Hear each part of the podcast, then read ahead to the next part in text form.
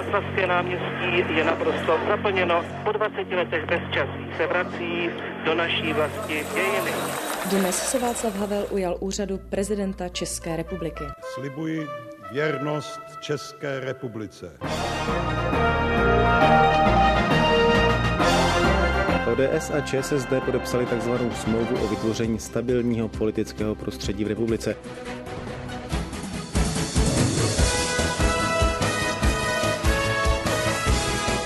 Český rozhlas 1, radiožurnál. Ozvěny dne. Bulvár, slovo, které se v těchto dnech skloňuje snad ve všech pádech. Máme ho i u nás? Právo vysílat pro celou republiku získala poměrně překvapivě společnost CET21. Je to napínavé, je to napínavé pro nás, pro všechny. Slyšeli jsme ukázky z revoluce z raných 90. let, do kterých vlastně náš host skočil rovnýma nohama jako začínající novinář a žurnalista a během jedné dekády se potom stal šéf-redaktorem zpravodajství. Obecně bych řekla, že právě ta 90. léta byla velká příležitost pro začínající novináře. Vnímal jste to tak, že to je jedinečná doba? Že to byla jedinečná doba, jsem vnímal samozřejmě v okamžiku, kdy ta doba přišla. A jako první, co mě napadlo, když jsem slyšel ten začátek, že tam vlastně ty úvodní ukázky eh, nejsou z dob, kdy jsem byl aktivním žurnalistou. Já jsem přišel do tehdy Československé televize, nebo přišel, já jsem sem narukoval v roce v květnu 91, takže spousta těch věcí, které se tam ty ukázky dotýkají, už mě eh, novinářsky eh, míjela. Na druhou stranu pořád ta doba, doba byla mm, výjimečná, dramatická, a ty příležitosti ležely všude. A taky bylo zjevný, ale to mi došlo až s odstupem, že nám žurnalistika a zejména ta televizní hodně omládla. Takže když jsem se potom v roce 94 stal zpravodem v Rusku, tak jsem v tom Rusku, když jsem potkával zahraniční kolegy, tak mi došlo, že to bylo ve věku, eh, kdyby mi jinde, třeba v západních televizích, svěřili tak maximálně LFské střevíce. Říká uh, ředitel zpravodajství a sportu České televize uh, Zdeněk Šámal od mikrofonu zdraví Tereza Řezníčková a Andreas Papadopoulos. Tři generace, tři klíčové etapy české novinařiny s těmi, kteří jsou a byli u toho. Speciální podcastová série pořadu Newsroom ČT24. Generace. Tak, vy jste mluvil o Rusku, mluvil jste o začátcích, k tomu se určitě ještě dostaneme, ale teď máme relativně krátce po volbách. Mě by zajímalo, jestli si dokážete představit, co byste stalo, kdybyste teď zrušil Marcelu Augustovou chodící mezi grafy během voleb. Myslíte si, že by... Teď po volbách, nebo, nebo no, by ty volby byly bez Marcely? Bez Marcely. No tak eh, já vím, co by se stalo. V praxi by se nestalo vůbec nic ale dojem, že se něco strašného stalo, by existoval. Byl by znát z médií, byl by, byl by znát z desítek a stovek protestních mailů, které bych dostával já, případně naše divácké centrum. A to jste už zažil takových situací asi dost? Ano, zažil jsem dost takových situací, že jakákoliv revoluční řešení jsme přijali, tak vždycky se to setkalo s touto reakcí. Napadá mě večerníček. Ale večerníček, já vám ani nebudu říkat, um, jak se začal medializovat nápad, um, že by večerníček měl jít někam jinam a že by neměl být před událostmi. I když já jsem samozřejmě s tou myšlenkou na jednu kolegyni novinářku vyrukoval poměrně nečekaně, protože ona mě zastihla v poměrně nečekané situaci, tak je pravda, že jsem o tom dlouho přemýšlel a dlouho jsem byl, přem, dlouho jsem byl přesvědčen, že večerníček a události nejsou dva, řekněme, hodně navazující pořady. Hmm. Vy jste těch změn udělal více v tom, řekněme, v tom obsahu vysílání, třeba ať už jde o události nebo i o, o to kontinuální vysílání. A když jsem si načítal ty starší články, které se týkaly večerníčku, tak tam jste byl vyloženě za takového zloducha. A jakou změnu, a jakou změnou musí televize projít, aby oni měli zájem i diváci, kteří oni zájem teď nemají, to jsou zejména ti, kterým je teď 15, 16, 17, 18 let. Tou změnou musí projít diváci. Oni musí zestárnout. Takže nebudeme se přizpůsobovat Netflixu třeba v budoucnu, jako spravodajství. Ale my jsme spravodajství, takže se nemůžeme přizpůsobovat Netflixu. Na druhou stranu vaší otázce rozumím i tak, že my prostě musíme hledat způsoby, jak naše spravodajství přiblížit i těm generacím, o kterých, o kterých mluvíte.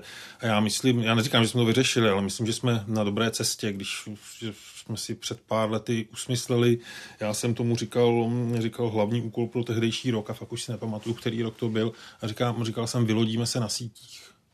Protože já sítě vnímám ne přes tu jejich stránku, kdy je každý spisovatelem a nositelem názoru a nejradši se o tom posekám, poseká do krve, ale vnímal jsem to jako další platformu, kde lze šířit televizní obsah.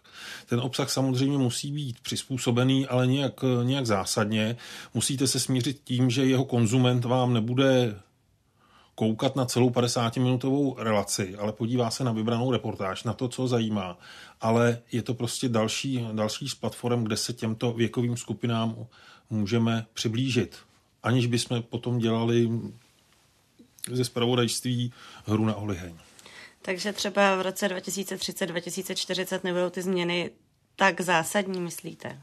Jak bude to spravodajství vlastně vypadat za deset let? To já nevím. Vy jste ale zakládal... Uh... To já nevím, já jsem vždycky říkal, že nevím, jak to bude, nevím, jak to bude vypadat za deset let a říkám to znovu. Já vím, že spousta lidí, kteří to vědí a věští nějakou budoucnost, ale já vždycky říkám, že ti chytřejší z nás, a já se mezi ně nepočítám, vidí tak půl v té mlze, tak půl metru dopředu a já říkám, že já nevidím, nevidím vůbec, nicméně v určitém okamžiku už jsou některé trendy jasné, tak potom, potom musíte, musíte vyhovět. Jak bude vypadat za 15, no to, 15-20 let, byl ta, byla ta vaše lhůta, kterou jste mi dali. Myslím si, že televize bude pořád existovat, protože pro spoustu lidí, zejména těch, kterým nevadí ten obsah vnímat pasivněji, to bude mm, takový ten mm, večerní, to, to, to zapálení toho večerního ohně v krbu. Takže myslím si, že i ti, kteří dnes na televizí mm, ohrnují nos, tak se na ní budou koukat, protože zjistí, že je to, tako, že je to něco, co je pojí s ostatními příslušníky rodiny, že se prostě potkají a jedna u večerníčku nebo událostí, ale takhle to bude fungovat mm, asi ještě dlouho. Já jsem dřív, když jsem byl, když jsem byl naivnější, říkal jsem, televize je krásná, ale mrtvá, i když si nemyslím, že já se dožiju jejího, její úplné smrti.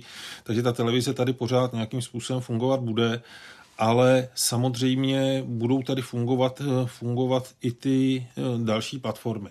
A je otázka, jak ty další platformy, jak budou ovlivňovat sledovanosti klasické televize. Protože přece jenom bavíme se tady o zestárnutí generací, které jsou dnes zvyklé na to koukat skrze Facebook nebo sociální sítě nebo web. Přece jenom ta, vy jste říkal, že musí dospět to, to publikum, ale můj, dejme tomu, budu, budu vycházet ze zkušenosti, byl jsem na diskuzi s, se členy mediálního semináře na jednom z elitních ostravských gymnázií a jeden z 15 znal uh, nebo věděl o tom, že česká televize vysílá zprávy.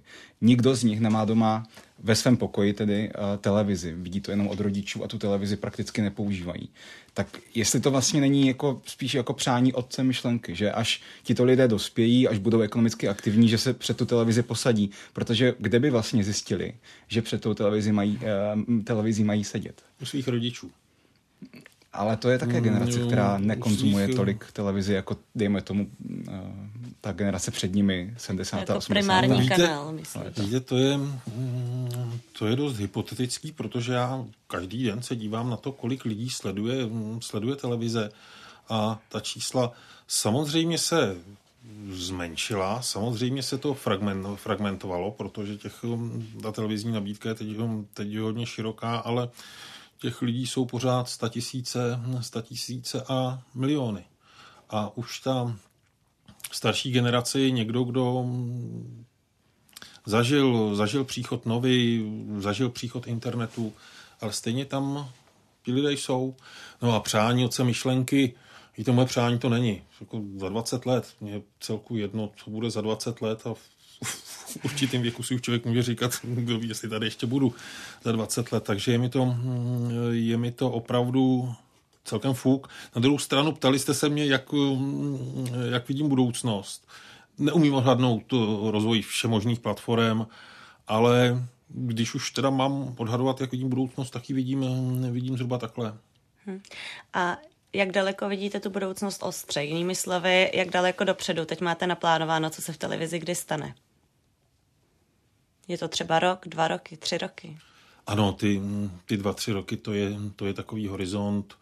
Uh, o něm si myslím, že by minimálně zpravodajství České televize, ale myslím si, že i dalších televizí uh, by mělo zůstat ve formální podobě, v jakém, v jakém to známe teďka. Hmm. A jaké změny třeba poznají diváci teď příští rok, dejme tomu? Víte už něco? Jaké změny, jaké změny poznají příští rok? Hmm. Já jsem, dneska jsem měl jednu zkusku a tam jsem říkal, že jsem alergický na otázku, vždycky, kterou jsem dostával vždycky v létě, co bude nového ve programovém schématu ČT24. Tak já už jsem potom na to odpovídal poněkud nevedle. Říkal jsem, budou tam, budou tam nové zprávy. E, jinými slovy, úkolem 24 je informovat o aktuálním dění, informovat o něm rychle, a je jedno, jestli to bude 10 vteřin před primou nebo 10 vteřin po primě. To je, to, to je z hlediska diváckého to opravdu šu, šuma fuk. Je důležité ty zprávy přinášet eh, v určité kvalitě a zachovat si vysokou důvěryhodnost. Hmm. Pokud toto zůstane, tak je potom celkem jedno, jestli moderátor bude sedět ve fialovém studiu nebo v modrém studiu asi se nebavíme možná o barvě studia, ale uh, i o těch tématech. Já třeba švédská SVT má klimatického reportéra, tím pádem zhruba 20% jejich vysílání je o změnách klimatu, ten člověk jezdí různě po světě, ukazuje ty praktické dopady a tak dále a tím vlastně, tím angažováním tohoto člověka oni do jisté míry mění to, to programové schéma, tak možná tímto směrem ta otázka. Vy jste stál u zrodu uh, vědecké redakce, to jste velmi vlastně tím pádem obměnil to vysílání uh, přece ČT24, jak to kontinuální, tak některé ty magazíny. Tak jestli tímto směrem uh, ČT24 vlastně uvažuje, nemyslím klimatického reportéra, ale možná některá témata ubrat, vyzdvihnout. Hmm, neuvažujeme tímto směrem. Máme vědeckou redakci a máme ji tak kvalitně obsazenou, že v okamžiku, kdy bude potřeba mít klimatického reportéra, tak eh, já věřím tomu, že to budou oni, kdo něco takového budou iniciovat. Eh, za druhý si myslím, že tyhle, tyhle ty témata nám ve vysílání nechybí. A nejsem si jist, jestli by jich mělo být eh, zrovna 20%, 10% nebo 25%. To, to, je, to, je, to je úplně jedno. Ale divák ČT24 obecně má rád aktuální dění živé vysílání, svět v přímém přenosu. A mm, v druhém plánu český divák je dlouhá léta proslulý svým zájmem o politiku. Hmm. Takže to jsou věci, které budeme nadále, nadále akcentovat a e, čím víc světa a života v přímém přenosu, tím lépe. Ono je to pro mě, a myslím, že nejen pro mě, protože se občas uh, o tom bavíme s kolegy, až uh, nevysvětlitelné, ale je to tak, že když uh, nám vysílání 24 tvoří to, čemu já říkám moderátoři zadarmo, to znamená přenos z parlamentu, kde se o něčem jedná, tak sledovanost 24 stoupá. Hmm my už o nějakých těch změnách, které nás čekají v nejbližší době víme. To jsou změny na zahraničních postech. Mě by zajímalo, jestli to zahraničí je vaše srdcovka. Zahraničí je moje srdcovka z mnoha důvodů. Jeden ten důvod, asi na to máte na mysli, je ten osobní, že prostě jsem tím zpravodajem byl a vím, že to bylo to byla asi nejkrásnější novinářská kapitola, která mě mohla potkat. A Hmm, druhá, druhá věc je ta, že my jako veřejnoprávní televize zahraniční dění akcentujeme, protože ono v tom světě, z hlediska světový dění se prostě odehrávají důležitější věci, když nám, ten, nám ta česká současnost přijde, přijde jako hrozně, hrozně důležitá. Vím, že máme, vím, že máme v zahraničí kvalitní lidi a posíláme tam, posíláme tam ty kvalitní lidi a taky je pravda, že na drtivou většinu jejich reportáží vstupů se prostě i divácky rád eh, koukám. Takže ano, je to z mnoha důvodů moje srdcovka a nějaké změny budou, ale tak to jsou personální změny. Zatím není nic um, dramatického. Prostě když jste delší dobu na jednom místě, tak občas i vy sama potom budete mít potřebu se vrátit vrátit buď domů, anebo jít do jiné země. To je jasná věc a mě by zajímalo, eh, kdybyste měl neomezené možnosti, protože přece jenom ty možnosti omezené jsou, je to poměrně drahá věc, zahraniční post, tak eh, odkud eh, vy byste ty zprávy nejradši měl pro českou televizi, kam byste nejradši někoho poslal? Možná já to modifikuji, těch postů je teď 11 zahraničních, tak um, kdyby na to byly peníze, prostor a možnost, kde otevřít ten 12., 13., 14. Hmm. Kdyby na to byly peníze, tak bych se přimlouval za to, aby jsme investovali někde jinde. Protože si myslím, že těch 11 stálých zpravodajů je v dnešní době na televizní společnost velikosti České televize v zemi velikosti České republiky eh, tak akorát mám srovnání, jak k tomu přistupují jinde v zahraničí a opravdu Česká televize za tohle to nemusí stydět. A navíc, um, čím víc budeme mít zahraničí postů, tím míň se do zahraničí dostanou i speciální reportéři. Přitom pro spoustu z nich je to skvělá škola. Dostat se, dostat se někam do zahraničí a vidět, že prostě svět i funguje, může fungovat trošku jinak než, než v České republice a to dopravní spojení je teď, teď skvělé. Samozřejmě, kdybych jako už měl saturovány ty potřeby, do kterých bych investoval peníze, tak uh, myslím, že posílení jeho evropského křídla by nebylo, nebylo od věci. Nikdy o mě neuslyšíte, že bych chtěl mít zpravodaje v Latinské Americe. To, to ode mě prostě neuslyšíte, protože si myslím, že to, že to není potřeba. A já mám z mnoha důvodů rád Skandinávii. Mm-hmm. Švédská SVT, možná jak jste hovořil o tom srovnání, tak tam má pět stálých zahraničních uh, korespondentů plus externí v Indii a tak dále. Ale to srovnání s českou televizí, je to opravdu tak, že těch postů je opravdu hodně. No. Ale v dnešní době, a váš pořad je to důkazem, díky technologiím, vy vlastně pokud máte někde dobrého mm, externího spolupracovníka, tak tam vlastně už nepotřebujete zřizovat, zřizovat stáleho zpravodaje. Hmm. Protože pokud ten člověk zvládne základy televizního řemesla, což většinou ti lidé zvládnou velice hravě, tak najednou vám může vstupovat, vstupovat do vysílání živě i s obrazem, to znamená žádné telefonáty, na, na kterých jsme byli postaveni, řekněme, před osmi lety. Je schopen i točit, případně je schopen si to, schopen si to zajistit. A ono mít stále zpravodaje je pro instituci poměrně nákladná záležitost. Hmm.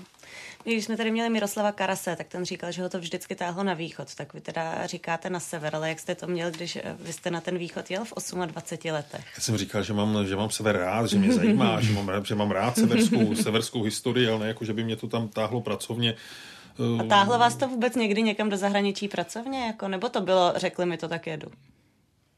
Ale mě to nabídli a já jsem pracoval v zahraniční redakci, věděl jsem, že jako to by bylo terno stát se zahraničním zpravodajem a nakonec z toho vyšlo to Rusko.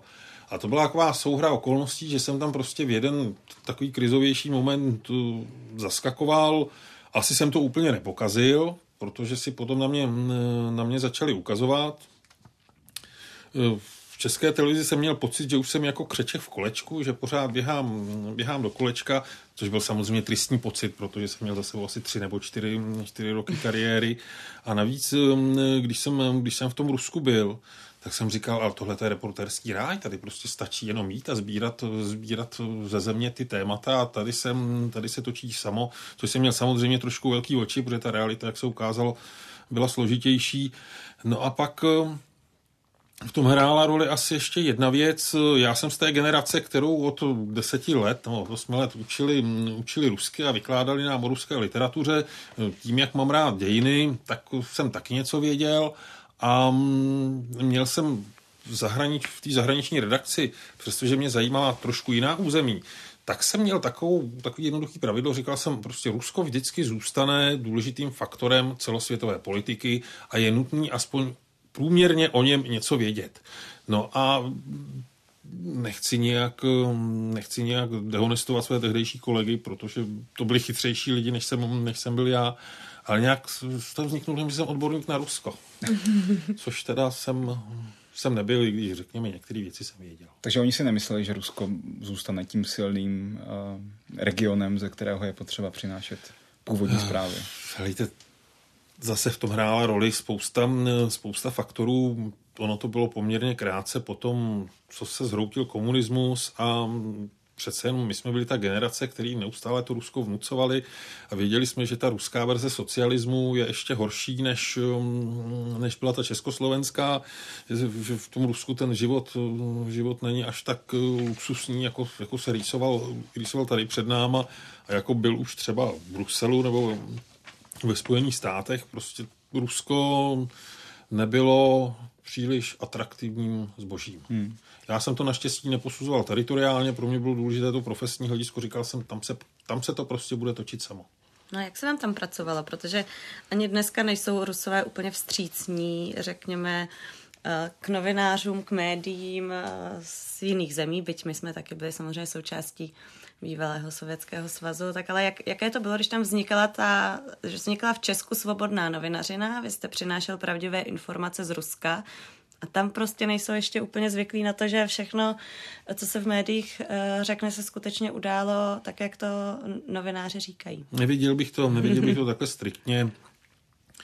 Měl jsem samozřejmě tu výhodu, že jsem byl v Rusku v době, kdy ten stát byl trošku na pokraji zhroucení a kdy ten, tu dřívější komunistickou disciplínu eh, my mám na mysli zejména disciplínu ze strany úřadů, eh, vystřídala taková mm, taková, nechci říkat, že anarchie, ale taková bohorovnost ke všemu, takže se prostě člověk Nikdy vás, no to prostě bylo tak, nikdy vás nenechali natočit na nádraží, protože se pořád přežíval ten příkaz ze sovětských časů, že se nesmí točit nádraží. Proč nádraží?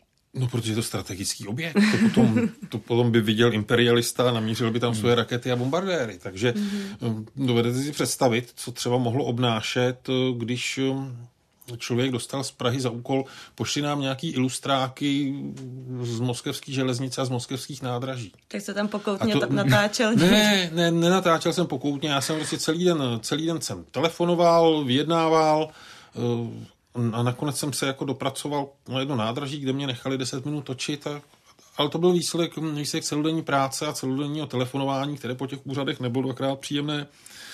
Jednou jsme s kameramanem byli na Sibiři v Novosibirsku a nejstarší částí města, kolem které to město vlastně vzniklo, byl most, um, myslím, že to bylo přes, přes, no přes tu řeku tam, teďka nevím, to, už, už to zeměpisně nepamatuju. No a byla to jinak nejstarší část toho města a jednak to byla i součást, řekněme, československých dějin, protože přes ten most táhly československé legie a všude, když, všude v prospektech, když jste tam měli, tak říkali, ten, tento most musíte vidět, všude byly fotografie, no nicméně, tak jsme si šli natočit ten most. A samozřejmě jsme byli zatčeni a, zatčeni a strávili jsme tři hodiny, tři hodiny na stanici, než jsme si to tak nějak vysvětlili, že vlastně o nic, ne, že vlastně o nic nejde. Že jo. Řešilo se to potom nějak v Česku, ať už v televizi nebo obecně v Česku, protože dneska, když někde zadrží novináře, tak samozřejmě je to halo. Neřešilo se to, já jsem to snad ani nehlásil, to bylo prostě taková provozní, provozní věc. No, my jsme tam s tím milicionářem jsme se poplácali po zádech a řekli, že si rozumíme a on určitě dodal něco, že jsme že my vsi slaviáně a bratři. Hmm. Byla pohoda, tohle to prostě patřilo k životu. V Rusku navíc jsme neměli mobilní telefony, takže se nedalo hned žalovat do Prahy a, a ani nevím, jestli, by, jestli bych někoho dojal tady v Praze. Ne, my jsme drtivou většinu těchto těch věcí neřešili a ani to nemůžu říct, že by to někoho nějak moc zajímalo. Hmm. No, taky jste teda říkal, že jste neměli mobilní telefony, neměli jste spoustu dalších věcí. Vy, když jste byl u nás ve čtvrtstoletí v Newsroomu, tak jste tam říkal, já jsem za čtyři roky udělal 60 živých vstupů, to dneska udělá redaktor za týden, tak i v tomhle se ta práce hodně změnila, ne? Ano, protože živý vstup, živý vstup byl riziko pro vysílání. Jestli se vůbec podaří jestli ho tady správně odbavíme, jak ho, jak ho načasujeme, navíc toho zahraničí ne vždy, ne vždy to byly atraktivní, atraktivní témata z hlediska, z hlediska diváka, nebo většinového diváka. Takže se s tím, no a navíc nebyla 24. Hmm. A vy jste tam seděl v okně na polštářích a za váma Ano, já jsem seděl v. 11. patře hotelu Rosia, protože tam um, se dělala ta eurovizní centrála, se kterou jsme pracovali a, a vždycky, když jsme dělali živý vstup, tak to panoráma za mnou bylo nádherné. Byl Vasil Blažený a Kreml, všechno bylo vidět. Fakt to vždycky vypadalo dobře, jenže aby to nešlo přes to dvojitý sklo, tak se vždycky muselo to okno otevřít a mě posadili na parapet a často i na nějaký polštář, abych Alešovi Cigánkovi seděl správně v záběru. A já prostě já ty výšky nesnáším nějak dobře, tak jsem vždycky, musel, vždycky jsem musel přemýšlet, um, přemýšlet na to, co mám na zádech. Hmm. Za zádama. A byly kazety ještě. Jo, to byly, byly kazety. My jsme s jinou technologií nepracovali. Tehdy prostě byla beta vrchol všeho. Střižna, to bylo několik poměrně objemných bedniček, které člověk měl, které člověk měl v pracovně a střídalo se z jedné bedničky, z jedné bedničky do druhé.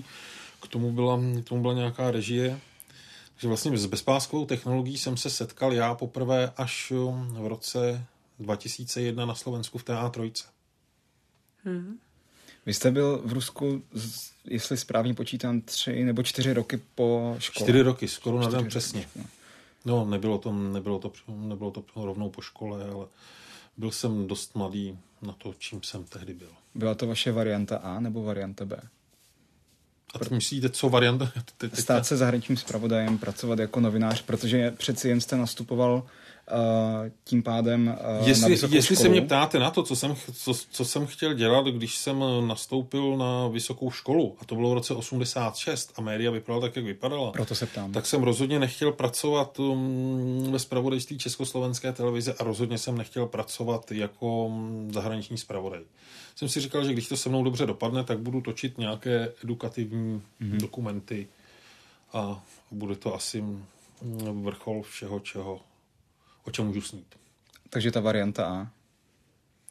Um, Varianta A byly ty... Po revoluci, po tom, co, co se všechno toto, Ne, to, co jste si jsem- řekl, změnilo, tak Já jsem, sem, já jsem tak nějak v revolučním, a hlavně po revolučním kvasu na fakultě jsem tak nějak zapomněl udržovat kontakty s praktickými médii, takže pro mě nakonec bylo osvobozením, když jsem, když jsem do té Českos, do Československé televize eh, narukoval, protože já jsem vlastně, když jsem skončil, to bylo někdy na konci roku 90, tak jsem byl bez práce a pár měsíců jsem nevěděl, co budu dělat.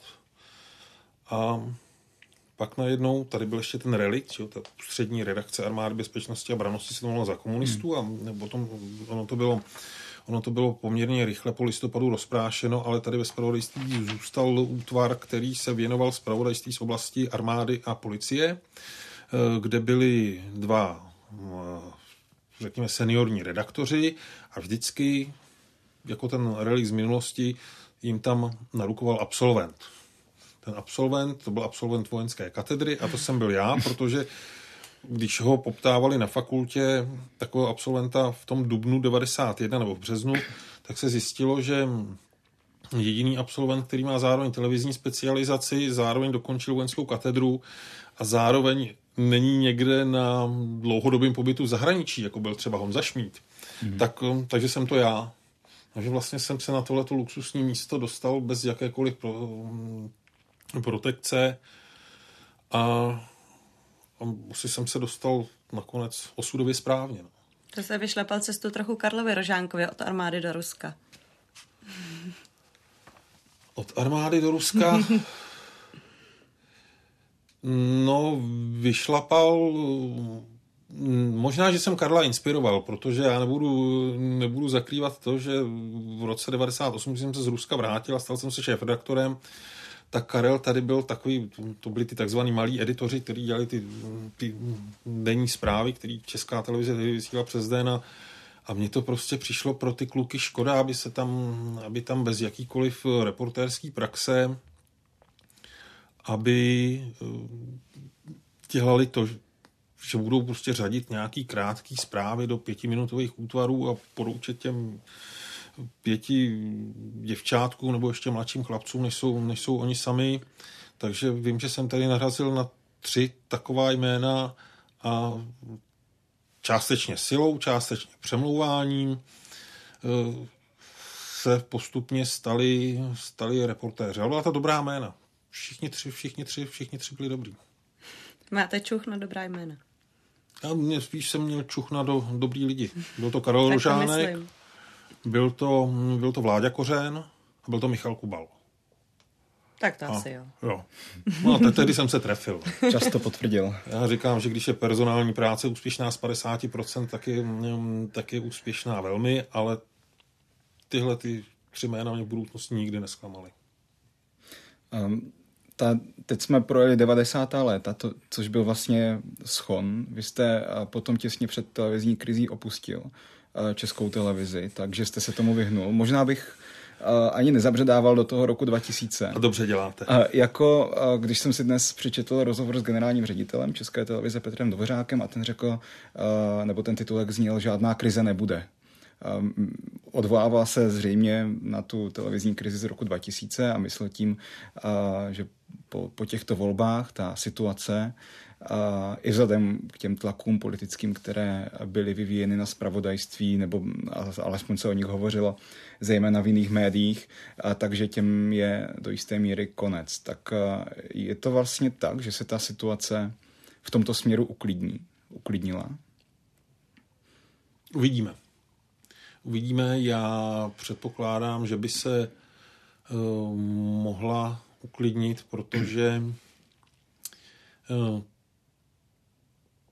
ty síly, které někdy můžeme i personifikovat, které nejvíc volali po našich hlavách, případně po tvaru vysílání, zpravodajství a publicistiky České televize, jsou buď už ústraní, nebo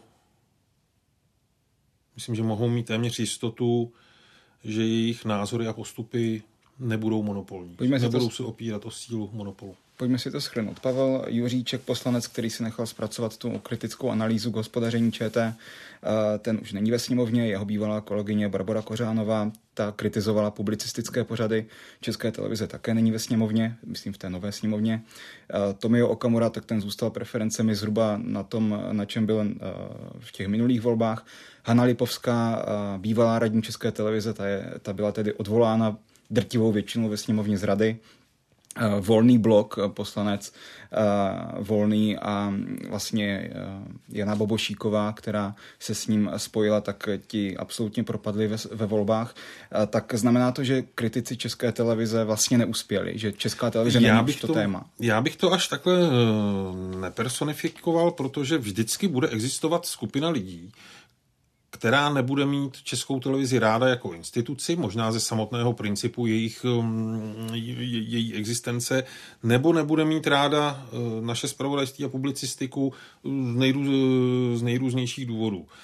Ale uh, tato skupina, která prostě dlouhá léta je menší než, než ta skupina lidí, kteří jsou spokojení, ale mlčí, tak um, už nebude mít takový dominantní vliv, protože pokud kontrolní orgány budou vznikat tak, že se na nich dohodnou všichni, tak, uh, tak to bude v pořádku. A kritika České televize i, i našeho vysílání hm, tady, tady bude pořád. Ale pokud uh, by byly monopolizovány ty názory, které si myslí, že je potřeba to zlikvidovat, potrestat, tak um, to je špatně. A to když jsme viděli, jakým způsobem byly voleny a dovolovány rady veřejnoprávních médií, tak to tady nastávalo. A myslím si, že tahle ta situace tady teď, teď nebude, že bude mnohem víc konsenzuální a že tedy bezprostřední eh, riziko nějaké krize mm, opravdu eh, neexistuje. Eh, na druhou stranu riziko mm, krize si v sobě neseme my sami tím, že začneme něco udělat, dělat špatně. A je jedno, jestli to budete vy nebo já jako jednotlivci, že prostě uděláme chybu, která pro nás vyústí v nějakou pracovní krizi, nebo jestli se takhle začneme chovat jako instituce. A je česká televize uh, cílem, řekněme, těchto politických sil, protože generuje politické body? Protože optikou česká, toho... televize, česká televize je vlivné médium je vlivné médium, protože má vysokou důvěryhodnost. Protože se tak nějak ví, že my tady lidem nelžeme, ne, nikoho nemanipulujeme, Vždycky jsme se všem snažili měřit, měřit nějakým způsobem stejně. Vždycky jsme se drželi toho, že vedle vlády je tady i nějaká opozice. Všichni, všichni musí mít prostor a možná ne každé, každému to vyhovuje. Já se dokonce domnívám, že v minulých, minulých bylo období, kdy některým strukturám eh, vadila i zahraničně politická orientace České televize. Jinými slovy, že jsme neříkali, že okupace Krymu je fajn. Hmm. Hmm. Měla by se Česká televize v tomto směru aktivněji bránit? Aktivněji bránit. Co to znamená? Že budeme, že budeme někam, někam psát, že není pravda to, co se o nás říká. Já hmm. jsem vždycky, no, já jsem vždycky zastával ten názor, že naší eh, nejlepší obranou je kvalita naší práce. Takže tímto způsobem se musíme, eh, musíme bránit pořád. A pokud je tou obranou to, že budu někde chodit eh, v zákulisí a říkat, že my jsme fajn a tam ty nejsou fajn, tak to s prominutím není moje práce a není to ani něco, co by mě bavilo dělat, co bych chtěl dělat. Možná, že je to, je to potřeba, ale neptejte se mě na to ani jako Zdeňka Šámala, ani jako ředitel zpravodajství. Mm.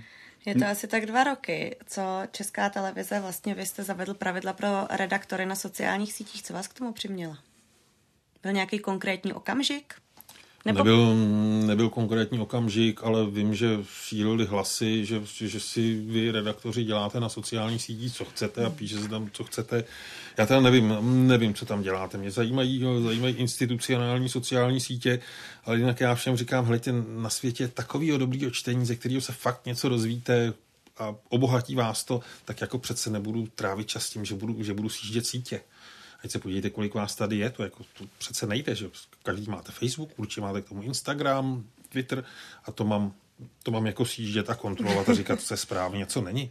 To opravdu no, možná, možná to baví nějaký krysí povahy, ale Doufám, že takhle daleko a jsem skoro na některých jednáních rady loni to skoro vypadalo, že by se to po vás chtělo. Jo, já jsem říkal, že to dělat nebudu a říkám to, říkám to i do budoucna a všem říkám, přeštěte si radši nějakou dobrou knihu, než tady Twitter pana XY. Navíc Twitter to je takový, uh, jo, je to, může to být význačný informační zdroj, ale jinak mě to s proměnutím přijde mm, jako takový ghetto, kde si kluci a holky, co spolu buď kamarádi nebo nekamarádi, jak na sebe udělat dojem, vzkazují různý, různý hlouposti a já jsem se titulu odhlásil přece jen britská BBC třeba ta pravidla upravila. Um, re, nechci říct reguluje, ale předepsala redaktorům, jak se na sítích chovat a jak vystupovat. Uh, a ta britská BBC je prostě dávána jako vzor i české televizi v některém v některých svých regulích a, a i v tom samotném právním ukotvení, tak nebude to přece jen do budoucna cesta, aby není to jedna z těch aktivních obran. Prostě uh, ty redaktory ze sítí, zkrátka, aby se ta formulka, že ten můj názor na sítích nerovná se názor veřejnoprávní televize, aby se vlastně neobracel a neměnili jeho ti kritici na tu munici proti ním. Víte, dotaženo, do, dotaženo dokonalosti by to znamenalo, že budeme mít tady nějaký mechanismus, který bude špiclovat úplně všechny, kteří na těch, na těch sítích všude jsou. A pak um, já myslím, že tady nezaměstnáváme idioty a oni vědí, jak se na těch sílích ehm, vyjadřovat a nikdy vám tam nebudou psát explicitní urážky někoho, preferování, preferování někoho jiného. A to potom budeme chodit k soudu a budeme si říkat, jak to kdo vlastně myslel a my ho, my ho, za, to, my ho za to máme trestat. A navíc tady Eh, v této republice, že já žiju pořád v přesvědčení, že tady máme svobodu názoru a vyjadřování. A co je víc, eh, interní norma eh, nebo tato ústavou zakotvená hodnota? Hmm.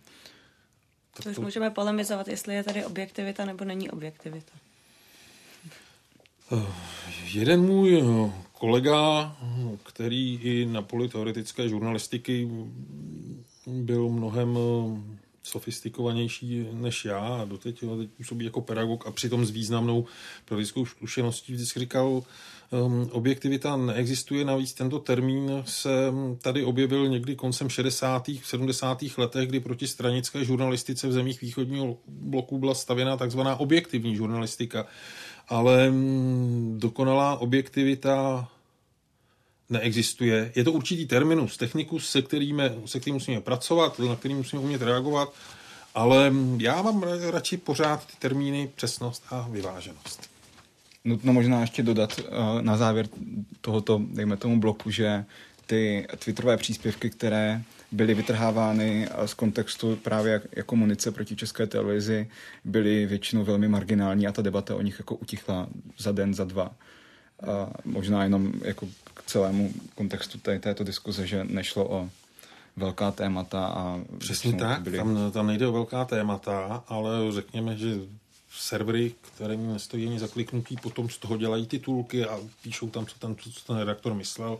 No, když jsme se opravdu zabývali tímhletím, tak se nebudeme zabývat nic jiného vysíláme černou.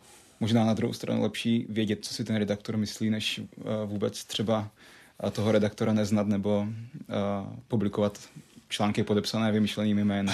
Ano, ale to zjistím i lepšími způsoby, než že budu špiclovat jeho Twitter. Hmm. Vy jste si ten Twitter zrušil, protože vás to štvalo? Já jsem se z toho, mě to nic nepřinášelo. Mě to, mě to opravdu nedávalo nic.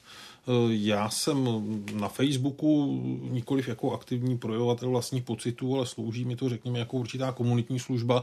Navíc její nástroj je poměrně jednoduchý k domluvání. Jsem na Instagramu, ale tam se věnuju úplně něčemu jinému než, než žurnalistice. A já mám vlastně, já mám, já mám sítě rád a proto, proto jsem velmi rád, jak je v nich 24 dobrá. Ale ty dohadovačky na Twitteru, Předpokládám. Já jsem teda nikdy neviděla váš Instagram, ale asi to bude o archeologii. Ano, o archeologii a o mých úspěších při detektorových prospekcích. Má něco archeologie a žurnalistika společného? Myslím, že ano. To hledání příběhů v jiném čase jinými prostředky. Hmm. Jaký největší příběh vy jste objevil za novinářskou kariéru? Jaký největší příběh? Hmm. Asi bych si vzpomněl na nějaký dramatický příběhy, který už natáčení se mě dotklo, který si pamatuju, hm, pamatuju do teďka, ale hm, ten největší příběh pro mě jsou zpravodajské televize. Jaký je rozdíl eh, vlastně budovat veřejnoprávní spravodajskou televizi a soukromou spravodajskou televizi? Um, asi, asi jako rozdíl mezi lokálním konfliktem a celosvětovou válkou. Co je co? Ve veřejnoprávní televizi máte k dispozici neuvěřitelně lepší množství zdrojů. Můžete lépe, můžete lépe plánovat a můžete pracovat s mnohem lepší spravodajskou sítí. Máte mnohem větší, je to prostě víc ve velkým. Hmm. A čím to, že na Slovensku má prim právě ale soukromá spravodajská televize? Je to vámi? Že jste to dobře nemyslím, zařídil. Nemyslím, nemyslím, že to námi, byť si myslím, že to spravodajské schéma, které jsme postavili s Martinem Lendělem, tam fungovalo ještě dlouhá léta potom v podstatě bez změny, takže myslím, že jsme ho postavili opravdu dobře. Ale mm, myslím, že je to tím, že TA3 byla první a vybudovala si značku.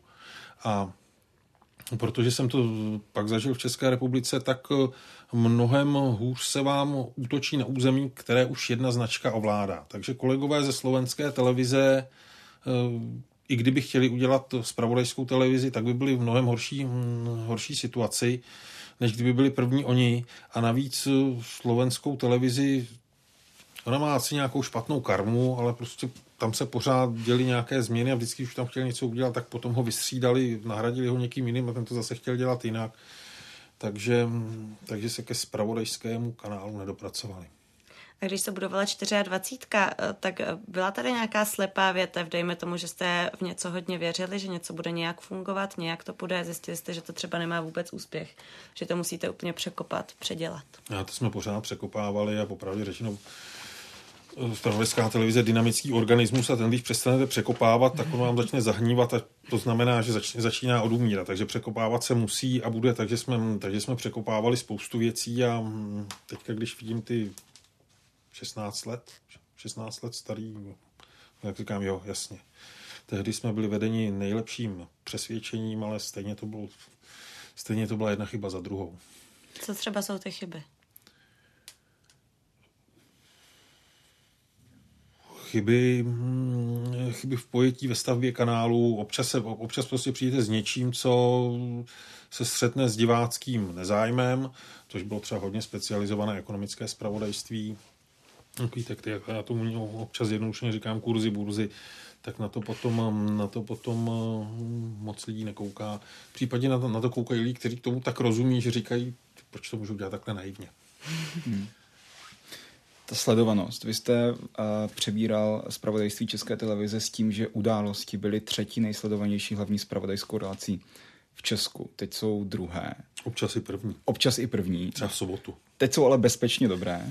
Uh, bezpečně, bezpečně druhé, pardon. Uh, je to vlastně úspěch, jako dá se tím, tím je, je to to zlaté telesledovanosti, dá se tím vlastně měřit úspěch, neúspěch eh, na veřejnoprávním kanále vlastně eh, toho zpravodajství. A zlaté tele sledovanosti ten výraz rád používám. Tak to, já vím, já to licencoval se... vy ode mě a nikoliv, nikoliv, nikoliv naopak. Je to věc, která vám ukazuje, že vaše práce má smysl a, a potěší. Je samozřejmě lepší dělat relaci, o které víte, že se na ní kouká větší počet lidí, než relaci, na kterou se kouká nějaká marginalizovaná, marginální skupina. Takže ano, úspěch to je. Těšit nás může to, že jsme toho úspěchu nedocílili za každou cenu. Ale tím, jak kolegové, kteří vlastně mají tu, to denní vysílání na starosti, jak o tom neustále přemýšlí, analyzují to, hledají lepší a lepší řešení. Takže, takže úspěch to je, ale to je prostě zpravodajství jak já říkám vždycky, když na poradách musím chválit, tak říkám, odvysílaná produkce je krásná, ale mrtvá. Vaše zásluhy z minulosti vám už nikdo nikdy neuzná, takže jsme se zaradovali a jdeme dál. Říkáte, musím chválit, jako kdyby vás někdo nutil. je to jako potřeba chválit, abyste namotivoval tu redakci? A všichni jsme rádi chválení. Já občas jsem rád chválený, ale eh, myslím, že redakce to, někteří z nich to třeba rádi slyší, některým je to, některým je to jedno, ale když někdo udělá dobrou práci, tak se mu to prostě musí říct. Je nějaký univerzální recept, jak tu dobrou relaci udělat? Něco, co tam prostě jako musí vždycky být v nějakém určitém pořadí a tak dál?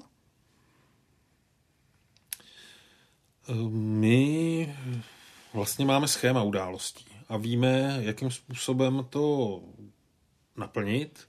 Na druhou stranu taky víme, kdy to, eh, kdy to poruč, porušit. Obecně a několika slovy se to popsat nedá.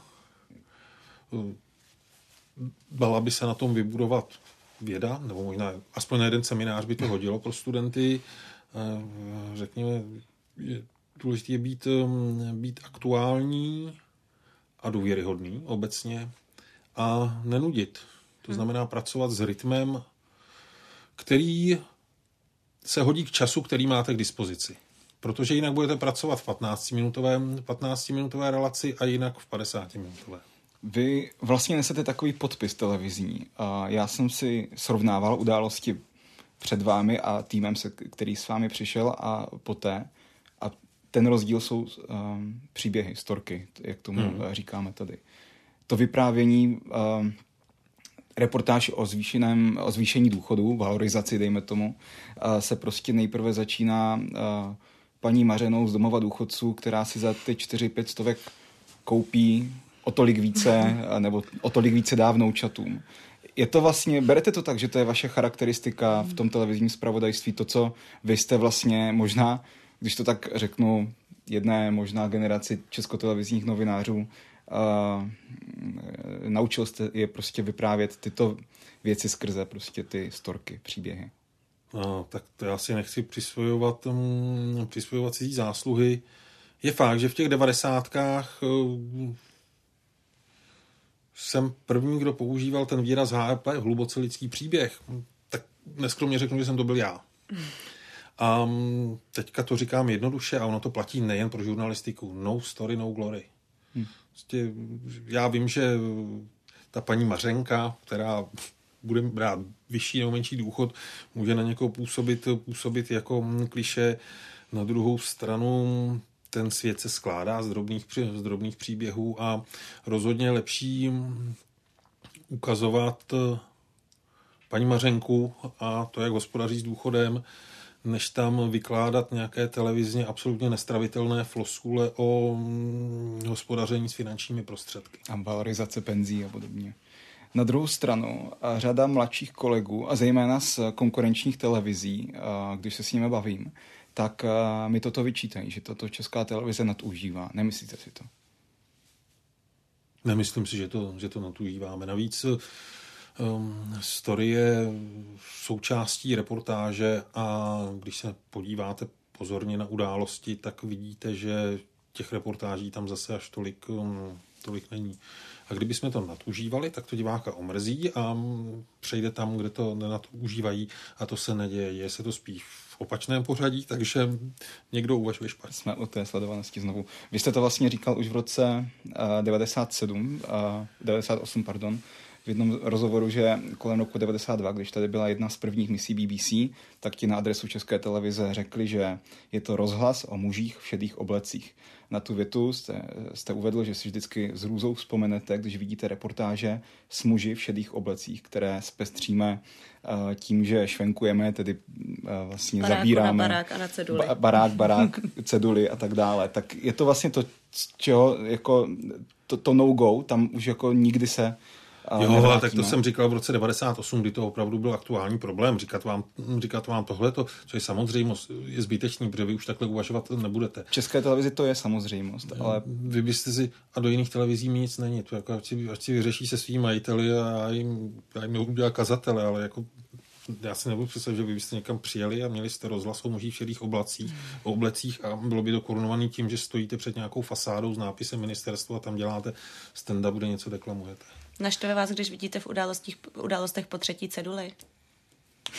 Už to nepočítám. Ministerstvo financí. Zase, třeba. Třeba ministerstvo financí. už to nepočítám. říkal- Zase se nemůžu pořád honit za maličkostma. Že jo.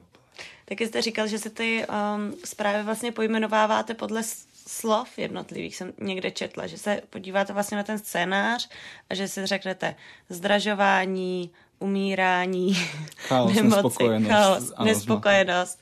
A potom, že se na to To dívá. říkal. Hmm, Jo. mně to přišlo jako docela dobrá technika vlastně.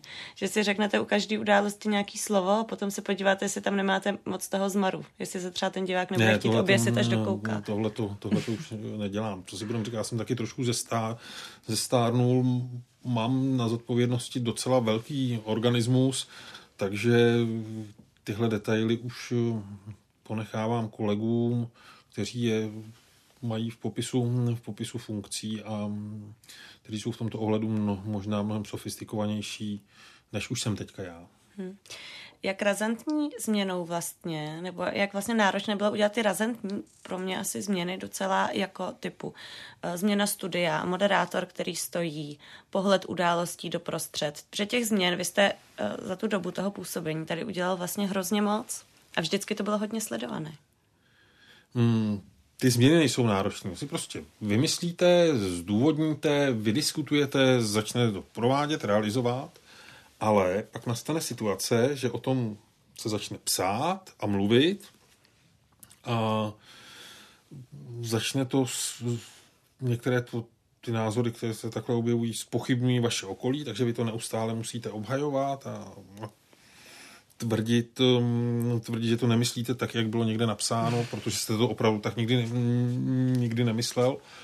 A to je, to je na tom, tam spíš ta atmosféra je náročná. Ty změny, ty změny jsou fajn, to je zábava, to je podstata této práce, ale ten, jo, já to nazvu slovem parazitismus, co se kolem toho vždycky nakupí, protože je to prostě atraktivní zboží, um, ten mě, ten mě docela vysiloval a unavoval. A je něco, co jste neprosadil?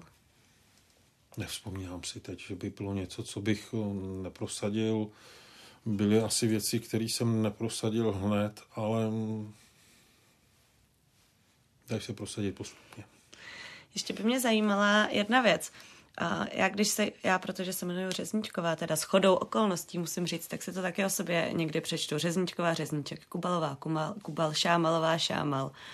Tak eh, podle mě vy se s tím musíte vypořádávat docela hodně, s tím, že vám, vás na tohle někdo upozorňuje, jaké to vlastně je a jaké to je šéfovat sestře. Je to v osobní rovině je to spíš groteskní, když vám říkají, jsem viděl vaší dceru z Číny. No, dceru, děkuju. Nebo vaše manželka je v Číně, že jo? A já říkám, no přece by si nikdo nevzal za ženu někoho, kdo je mu fyzicky podobný. Teď jsem to chtěl No nevím, já. Dobře, nebudu to rozebírat. A pak je taky pravda, že občas a údajně jsem to, údajně to měl třeba říkat jedna z těch, jedno z těch, těch osob, který měli kandidovat, um, kandidovat do Rady České televize, že je v tom určitě nějaký, um, nějaký protekcionismus a co na to můžete říct? No, moje sestra pracuje v české televizi ve spravodajství od roku 95 nebo 6, když jsem byl v Rusku. Za tu dobu prošla zeměma, situacema a válečnýma konfliktama, o kterých si ty, ty lidi, kteří tohle to šíří a tvrdí, že tady nějaký protekcionismus můžou jenom nechat zdát nebo se na ně koukat v televizi. A kromě toho já vždycky důsledně, a udělal jsem to, udělal jsem to vlastně dvakrát při svým návratu do české televize, formálně upozoru generálního ředitele, že v součástí struktury, kde budu žít, je moje, je moje příbuzná a že žádám, abych byl vyňatý z určitých rozhodovacích procesů. Takže tohle to já nechávám ve struktuře řízení, řízení na jiných lidech, než jsem já, aby se neříkalo, že prostě jsem něco udělal pro sestru, byť myslím, že moje sestra, která tohle to neuvidí, neuslyší, tak myslím, že ona je nesmírně kvalitní novinářka. No my si ji chceme taky pozvat, tak třeba si to uh, v rámci uh, příprav na rozhovor s náma potom pustí, tak uvidíme. Ještě možná na úplný závěr mě napadly, vykrystalizovaly za tu dobu dvě takové provokativnější otázky. První, měli by lidé vědět, kolik berou moderátoři a, a lidé možná i z vedení zpravodajství. Byla to jednu dobu a i během těch tlaků různých politických dohadů, i, i ve sněmovně to padalo často. Jaký vlastně na to máte pohled vy, kterého by se to bezprostředně dotklo? Mm, nemám na to jednoznačnou odpověď. Na jednu stranu asi chápu, proč lidi chtějí znát příjmy lidí, které vlastně, které vlastně financují. Na druhou stranu já taky jako daňový poplatník financuju spoustu, spoustu profesí a pokládám za osobně neslušné, se ho někoho ptá, kolik bere a říkat mu, že já mu přispívám, přispívám na, na plat. Ono to je podobně jako s těma sítěma. Je tady prostě právo na to být, být, být osobností a nějaký právo institucionální nebo nějaký společenský, společenský úzus a opravdu řečeno nevím, proč si mám někoho pouštět do soukromí. Když chápu, proč se na to ptá. Takže nemám na to, nemám na to jednoznačnou odpověď, ale odpověď Zdeníka Šámala je, já se v soukromí taky nikomu nešťourám, hmm. tak se mě v něm nešťourejte taky. Takže měl byste vlastně s tím problém, kdyby to rozhodl generální ředitel, že se takto stane, tak osobně byste s tím Tak bych to respektoval. Měl. Respektoval, Jasně, protože ale... já opravdu chápu, proč se spousta lidí, spousta lidí na tohleto, hmm. na tohleto ptá. Takže v okamžiku, kdyby Česká televize tohle rozhodla zveřejnit, tak za sebe bych, za sebe bych řekl, ne, ale byla by to asi jediná výhrada, kterým bych krok instituce spochybnil. Hmm. A druhá, poslední možná.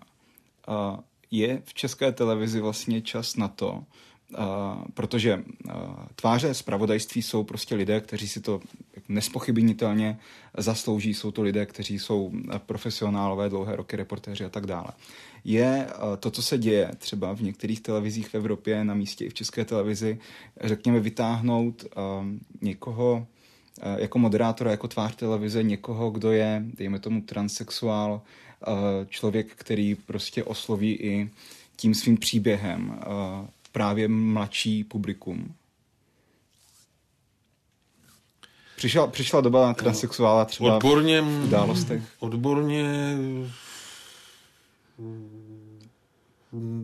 na to nejsem schopen um, odpovědět.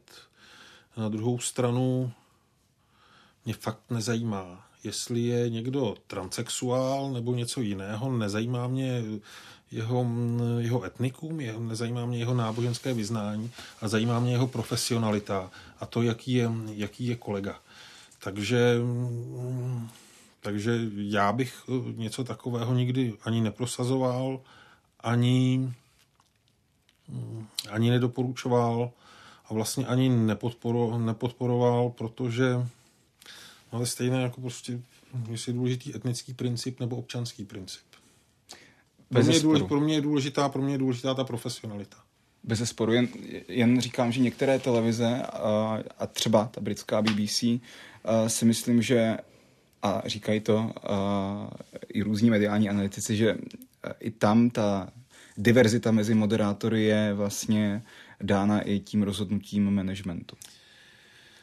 Víte, BBC je nesmírně úctyhodná a inspirativní organizace, ale je to BBC, je to společ, mediální společnost působící v zemi, která má za sebou eh, staletí, kdy byla evropským a celosvětovým impériem, je trošku jinak historicky koncipovaná, tradice demokracie je tam je tam trošku jiná, takže um, česká televize se jí může inspirovat, ale nemůže jí napodobovat. Já tedy zakončím tím, že my se jmenujeme Background generace, bavíme se tady o různých generacích novinářů, tak eh, když to sledujete, liší se nějak dnešní mladí novináři, začínající novináři proti vám v 90. letech? Jsou drzejší, jsou vzdělanější, jsou cestovalejší, má to nějaký vliv na to? Cestovalejší jsou, jazykově jste lépe, lépe, lépe vybavení. Velice jednoduše často vás tvrdím, že jste šikovnější, než jsme, než jsme byli my. Konec konců zase to, co tady vyrábíte a v jakých podmínkách to vyrábíte, je toho, je toho důkazem. No a já bych na vašem místě, já bych víc četl. Ale jinak já jsem s tou generací vaší úplně v pohodě říká Zdeněk Šámal, ředitel zpravodajství a sportu České televize. Díky, že jste byl hostem našeho podcastu. Děkujeme. Děkuji za pozvání.